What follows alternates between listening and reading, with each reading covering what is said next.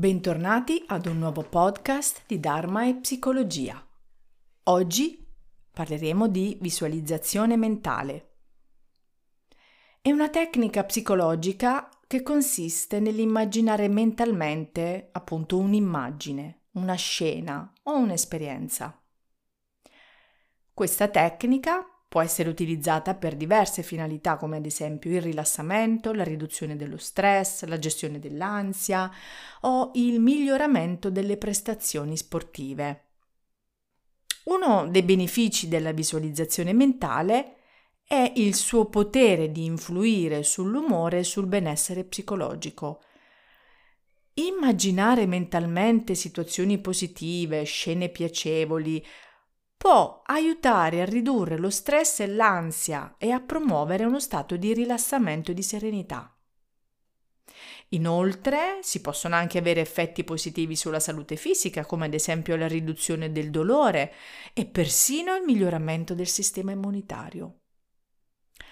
Un esempio di caso clinico in cui è stata utilizzata la visualizzazione mentale è quello di una paziente affetta da fobia specifica, ovvero da paura irrazionale di volare, quindi di andare in aereo.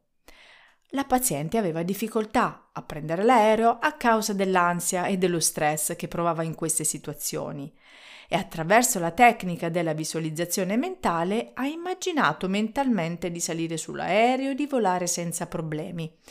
Eh, ripetendo ovviamente questa immagine più volte, più giorni, tutto nella sua mente.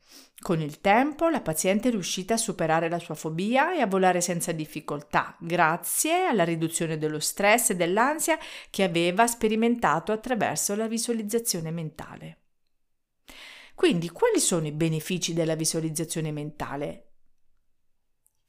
Li riassumo. Riduzione dello stress e dell'ansia, cioè, immaginare situazioni positive o scene piacevoli può aiutare a ridurre lo stress e l'ansia e a promuovere uno stato di rilassamento e serenità. Miglioramento delle prestazioni sportive, cioè la visualizzazione mentale può essere utilizzata per allenare la mente e migliorare le prestazioni sportive come ad esempio la coordinazione o la concentrazione. Un altro beneficio è la gestione del dolore, perché può aiutare a ridurre il dolore percepito in alcune condizioni, come ad esempio mal di testa, mal di schiena. C'è anche miglioramento del sistema immunitario e alcuni studi hanno dimostrato che la visualizzazione mentale può avere effetti positivi sul sistema immunitario come ad esempio l'aumento dei globuli bianchi. Il miglioramento del benessere psicologico Infatti la visualizzazione può contribuire a promuovere un senso di benessere psicologico e a favorire anche la crescita personale. Inoltre un altro beneficio può essere il superamento della paura o di una fobia specifica, utilizzata appunto per superare la fobia di determinate situazioni o oggetti, come ad esempio la paura del volo, degli insetti e altre. Che cos'è la visualizzazione del buddismo? Come è vista? Come è considerata? È considerata una pratica spirituale molto importante. Nella tradizione tibetana del buddismo, ad esempio, la visualizzazione è spesso utilizzata come mezzo per sviluppare la compassione e la saggezza. Può essere praticata in diverse forme, ad esempio immaginando una divinità o una figura spirituale o visualizzando un mandala, un, un simbolo, un'immagine simbolica. La pratica della visualizzazione ha appunto lo scopo di aiutare la mente a concentrarsi, a diventare più stabile e a sviluppare la compassione e la saggezza attraverso l'identificazione con la figura o l'immagine visualizzata. Inoltre, nel buddismo viene spesso utilizzata anche come mezzo per sviluppare la concentrazione, che è uno dei requisiti fondamentali per lo sviluppo spirituale. E come lo può fare? Attraverso l'immersione nell'immagine o nella scena visualizzata che aiuta a distogliere la mente dai pensieri distraenti o da tutte le distrazioni esterne. La visualizzazione mentale può avere effetti positivi sulla salute mentale e fisica e lo voglio ripetere spesso perché è effettivamente così e può essere utilizzata come tecnica complementare in alcuni trattamenti psicoterapeutici. È comunque importante sottolineare che la visualizzazione mentale non è una terapia, non è un trattamento medico in sé e non è in grado di guarire malattie o disturbi da sola.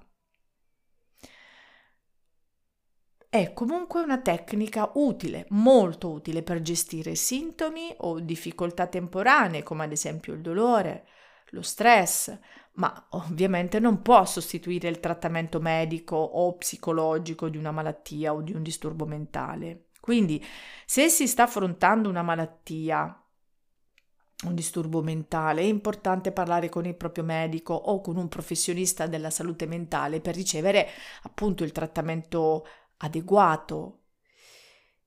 Intanto vi do comunque alcuni esempi di esercizi di visualizzazione mentale che potete fare. Primo esercizio. Visualizzazione del luogo ideale. Immagina mentalmente un luogo che ti dà un senso di pace e tranquillità, come ad esempio una spiaggia, un bosco. Cerca di percepire i dettagli dell'ambiente, come il suono delle onde, del mare o del vento. Lascia che questa immagine ti aiuti a rilassare la mente e il corpo. Visualizzazione del respiro. Concentrati sulla respirazione e immagina mentalmente il flusso d'aria che entra ed esce dai polmoni. Cerca di percepire il movimento dell'addome e del petto durante l'inspirazione e l'espirazione e lascia che questa immagine ti aiuti a rilassare la mente e il corpo. Visualizzazione delle sensazioni del corpo. Presta attenzione alle sensazioni del tuo corpo e immagina mentalmente di rilassare ogni parte del corpo, una per volta. Inizia dai piedi e muoviti verso l'alto, immaginando di sciogliere ogni tensione e di rilassare ogni muscolo. Se siete interessati a questo tipo di visualizzazione, potete cercare il mio podcast, la meditazione del body scan. Altro esercizio, visualizzazione di un obiettivo. Immagina mentalmente di raggiungere un obiettivo importante per te, come ad esempio superare un esame o fare una performance sportiva. Cerca di percepire i dettagli dell'obiettivo raggiunto e lascia che questa immagine ti dia la motivazione e la determinazione per seguirlo. Ultimo esercizio. Visualizzazione di una situazione difficile. Immagina mentalmente di affrontare una situazione difficile o stressante, come ad esempio un colloquio di lavoro o una discussione con una persona cara. Cerca di percepire come ti senti in questa situazione e immagina di trovare il modo di affrontarla con calma e determinazione. Questo esercizio può aiutare a gestire stress e ansia in situazioni difficili. La terapia di visualizzazione è anche utilizzata come tecnica aggiuntiva nella psicosintesi e molti approcci cognitivi alla psicoterapia, come ad esempio la terapia cognitivo-comportamentale, la, CB, la CBT e la terapia cognitiva basata sulla consapevolezza, MBCT. Il nostro cervello non è capace di distinguere tra un evento reale ed uno immaginario e l'immaginazione utilizza appunto dei meccanismi cerebrali della percezione visiva. Questo ci riporta al principio idiomotorio, che è un'ipotesi secondo cui le idee possono influire sui movimenti del corpo senza che siano accompagnate da un'intenzione consapevole. Questa ipotesi è stata formulata dallo psicologo statunitense Benjamin Carpenter nel XIX secolo ed è stata poi sviluppata successivamente. Cosa dice il principio, il principio ideomotorio? Cioè le idee possono avere un effetto sui movimenti del corpo anche senza che siano accompagnate da un'intenzione cosciente. Ad esempio, se pensiamo a un oggetto che ci piace, Potremmo inconsciamente sorridere o muovere le braccia in modo positivo. Allo stesso modo, se pensiamo a qualcosa che ci fa paura, che ci dispiace, potremmo, in, potremmo contrarre il corpo, avere un'espressione negativa. Quindi eh, questo principio idiomotorio è stato utilizzato proprio per spiegare il funzionamento di alcune tecniche psicologiche, come ad esempio il mesmerismo o la diciannovesima suggestione, che si basano sull'influenza che le idee hanno sui movimenti del corpo. Comunque non è stata dimostrata scientificamente e rimane un'ipotesi non verificata. Il collegamento tra immagini mentali e azioni comunque molto stretto e correlato. Cioè le immagini mentali, quindi come ho già detto prima, possono influire sui nostri movimenti e anche sulla comprensione che abbiamo del mondo. Quando ad esempio immaginiamo mentalmente di fare un'azione, come ad esempio prendere un oggetto con la mano, il nostro cervello attiva le stesse aree che vengono utilizzate quando eseguiamo effettivamente questa azione. Questo processo viene chiamato simulazione motoria ed è stato dimostrato Uh, ed è mm, anche in modo molto importante per il nostro modo di comprendere e agire il mondo. Uh, questo Succede anche quando durante una lezione di yoga non riusciamo a fare una determinata posizione, esercizio, asana e il nostro insegnante di yoga ci dice di chiudere gli occhi, visualizzare la posizione, l'immagine e di tenerla nella mente. Ecco perché, questa è la spiegazione. Le immagini hanno inoltre un effetto anche sulla nostra percezione, sulla nostra attenzione. Ad esempio, se immaginiamo mentalmente un oggetto o una scena, potremmo prestare maggiore attenzione quando lo vediamo nella vita reale o potremmo percepirlo in modo diverso rispetto a come lo vedremo senza aver fatto prima un'immagine mentale. Quindi le immagini mentali hanno un collegamento stretto con le azioni che compiamo e vari studi hanno dimostrato la possibilità di influenzare diversi parametri fisiologici, cioè possiamo influenzare attraverso la visualizzazione mentale il battito cardiaco, la pressione sanguigna, l'attività elettromiografica, la percezione del dolore, i processi di guarigione, i processi di riabilitazione. Questo ci porta allo studio sull'ideoplasia.